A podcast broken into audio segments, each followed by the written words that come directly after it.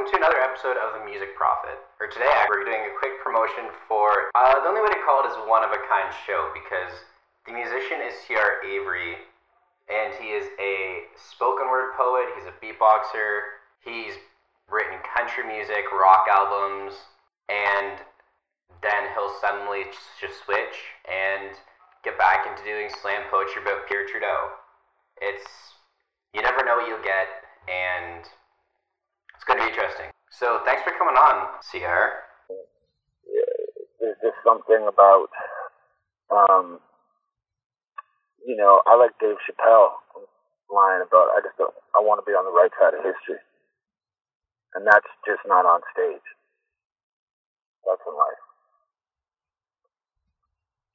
Yeah, for sure, and especially with the way that the way that the the culture itself is starting to progress. We're getting into a stage where we're where people want to hear the real truth most of the time, right?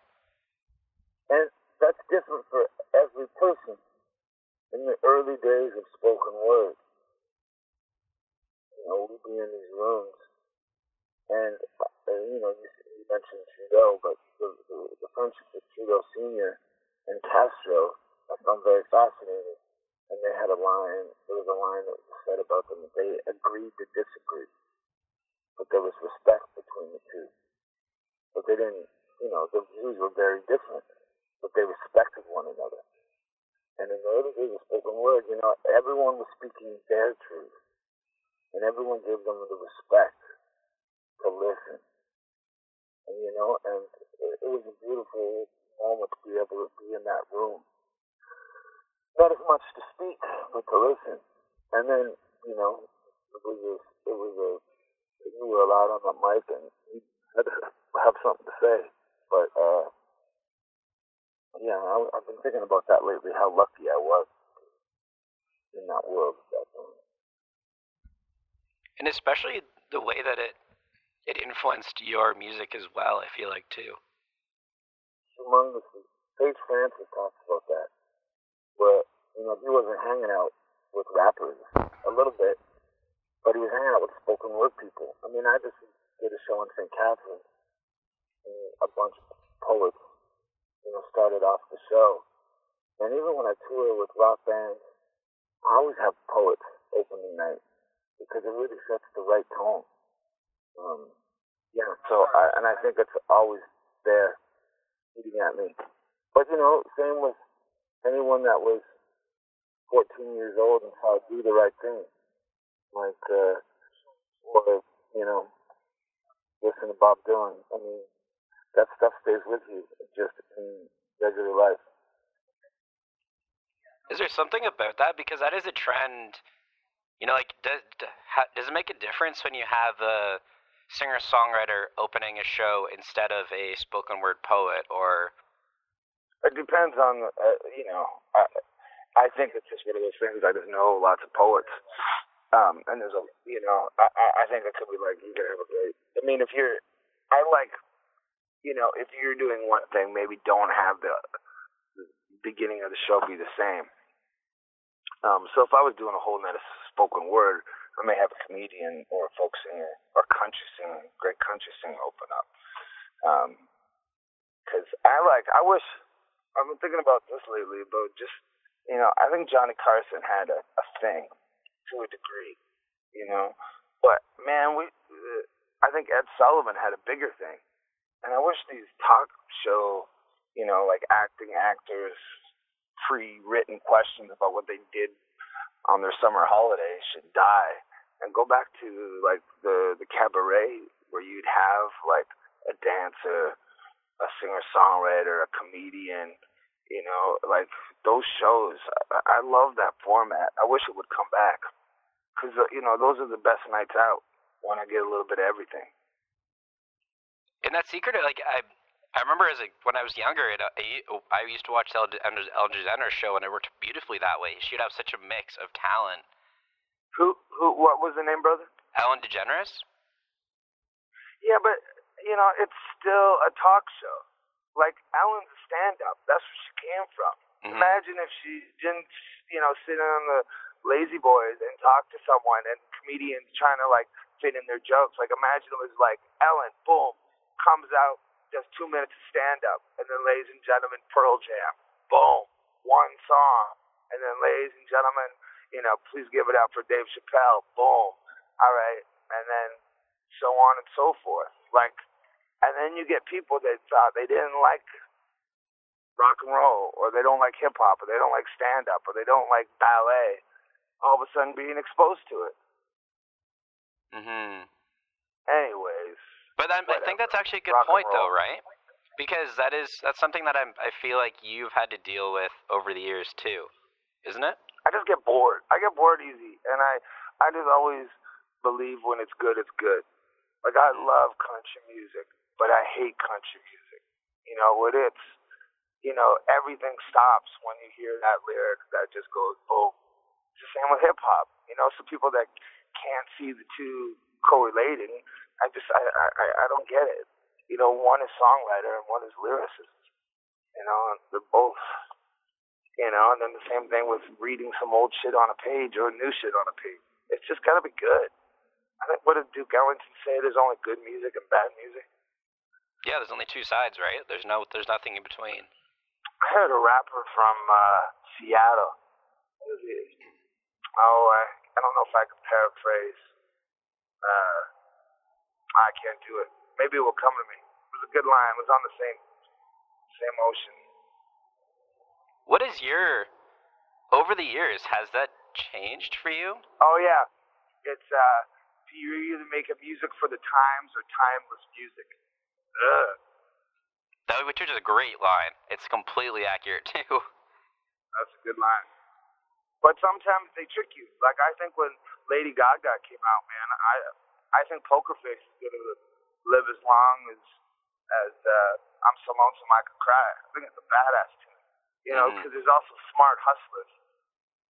You know, a lot of people think Jay Z is this pop rapper, and I was just like, man, he was doing all that, you know, triple time and and uh, you know poetry for other poets when he seemed like when he was 15 he just wanted the bigger piece of the cake. And I respect that. I respect you know what Springsteen did and what John Prine did. Um, it just depends what you want you know as far as a live show to be.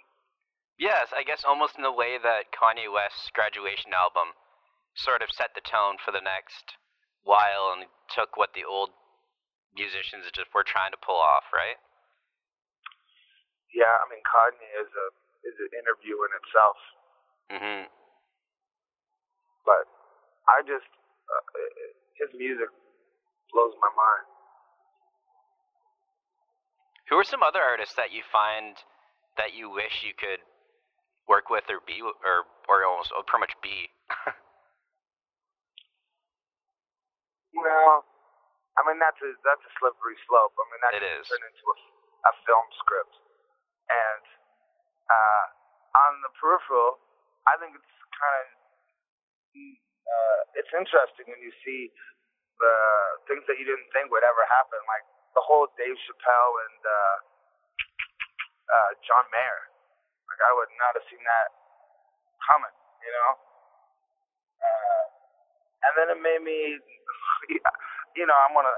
I think I maybe prejudge because he's so good looking and and you just want to hate his guts a little. I don't know, but but uh, yeah, man, I heard uh, I heard a comedian talking about seeing those two live, and he was like, you know, someone talking that just saw that last Leonard Cohen tour or something. I mean, he was he, he could just tell that it was a night of beauty.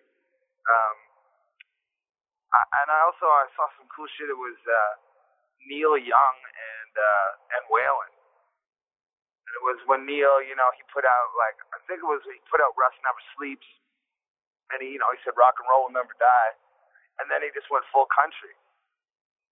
And uh, you know, he had that like 80 year old fiddler in his band, and like real deal cats, and then like there he is up with Waylon. I was like, it's so badass. So like I I like collaborations. I worked with a group called the Sojourners and it kind of just happened through CBC, where they were pairing up people, and we toured you know, all over together, recorded tons. We became friends, and uh, you know, just with my language, sometimes I don't think anyone thought that a gospel group would work with me, but they were they're still my friend, and we made some good art together. I mean, I think I had fun with it anyway. But you're also open-minded. As it's just it's when any if anyone even just glances at what you've done artistically, it's pretty obvious that it's just all open to any concept, idea, sound. Yeah, um, and maybe that could be my downfall. Like, I don't know if I've I have a you know a hip hop song recorded that is as good as Dead Prez, or I don't know if I have a, a you know an acoustic guitar song as good as Desolation Row, or a country song as good as uh, anything Hank Williams ever recorded. So I mean, maybe I should have you know honed in a little bit. Uh, but uh, I just not who I am. Is that something that you think about when you make music though? Well, you can complain to the cows come home about you know the CDs don't sell anymore or you know you don't have the right manager or blah blah blah. I mean, can you play like Louis Armstrong? No, so shut the fuck up. Like talent is supreme that is everything. And I think everyone is like doing their own booking and their own managing and their own social media, and that's just cutting down to people woodshedding, people working at their craft. Of course, you're always like, I remember my father, who is like uh, a highwayman. He built he built roads. He worked for the highways, and, and you know he grew up on a farm in the Depression and the war. And uh, in the 80s, he got a cassette player and then there was that thing, play record. And he heard his voice for the first time. And he's like, that's not me. And we're like, Dad, that's you. Like, that's us. And he was like, nah, I don't sound like that. And it kind of like freaked him out for a sec that that's what he sounded like. He never heard his voice. That's, you know, you, you're playing your song and then you actually hear it and you go, God, that sucks. that's awful. no wonder they're not like, or other times like, God damn, that's that's better than I thought. I heard this thing once that Jimi Hendrix was a, a guy that recorded so much, not to put it out, but to, to practice or to get better. He, he was using that medium as a as like a final, uh, you know, the final tool to get better. I think of that as spoken word. I, a lot of time memorizing pieces is the, the best editor. You go, ah man, this I hate this chunk I, I can't memorize it. And then you kind of go, ah, well, maybe I won't do it. Right, and there is that is a methodology in music too, where I've heard from even on my show in the last 25, 30 episodes that it's a common theme that the more albums you release, it's just it's practice. Like you play a gig, it might be 10 people, but you're just practicing for the bigger stage somewhere. Now, I don't know about that bullshit, to be honest, because I heard this great thing when I was really young from the, somewhere in the jazz world that if you're always practicing, like I'm going in my room and I'm practicing, what is how is that different than when you get on a stage? Are you mm. are you mm. practicing then? Because sometimes I watch some jazz musicians and I think I listen to their solos and I'm like, are you practicing your scales in front of me? Like, what the hell are you doing? I'm bored.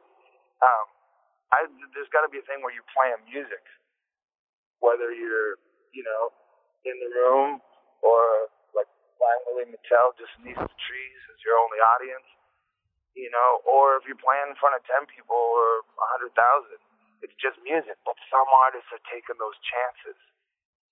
You know, you're, you know, when it's just you, you're practicing that stride piano, which is tricky.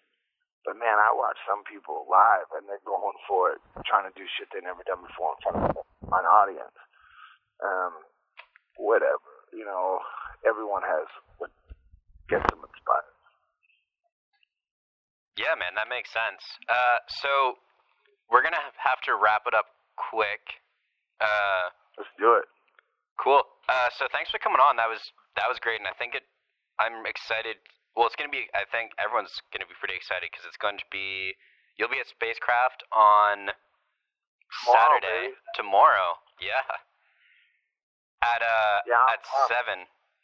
So I'm stoked to see what you come up with, and I think that like especially what we chatted about today, the And I'm musicality. also, and I'm also real excited too because we didn't really get into it, but like uh, as far as tours go, you know, it, it's hard to. The first couple shows, you're kind of doing your last act from your last tour, you know, because you know it works. But it's like once you're on tour for two or three weeks, that's when you're like really um, hitting your stride. So it's it's good. I've been on tour for a bit, so I'm real excited to get up there in Sudbury and, and rock and roll. Yeah, and it's gonna be great. So uh, thanks for coming on, man. I really appreciate it. It was a really good chat too. And well, thanks for for for doing your show, brother, and thanks for thinking of having me on it. Oh, absolutely anytime. I mean, ever since, ever since the Northern Lights performance that Max brought you to, it's one of those things that Sudbury deserves to hear more of it. So, Well, well great. Please spread the word in the social medias and everything. You know, the same thing. Like Max, he's taken a lot of gambles with artists uh, that maybe Sudbury or smaller uh, cities would not book because you know they don't want to ruffle feathers. But he took a chance, and just like he took a chance to book me on Saturday, so I, I it's just like for country music, you know, like they're they're gonna do the cardboard bad rock with the violin, cheesy lyrics if it's selling, right? But mhm. then you have like when when Waylon and the boys showed up, they're like, shit, this is actually selling better. We have to we have to you know we have to give respect to this. You got to acknowledge it, but they won't acknowledge it until you start selling more than than the the cardboard cutouts. So Max has taken the risk of booking me. Uh, I just want to make sure that it sells as well as two fiddles and a banjo from Nova Scotia. You know. yeah, and I guess we'll, uh, guess we'll find out tomorrow. So, uh, thanks for coming on, and for everyone listening, uh, thanks for tuning in. And October fifth at the spacecraft, come out and see the show. It's gonna be something that you don't want to miss. Oh, and that's it mildly. Yes.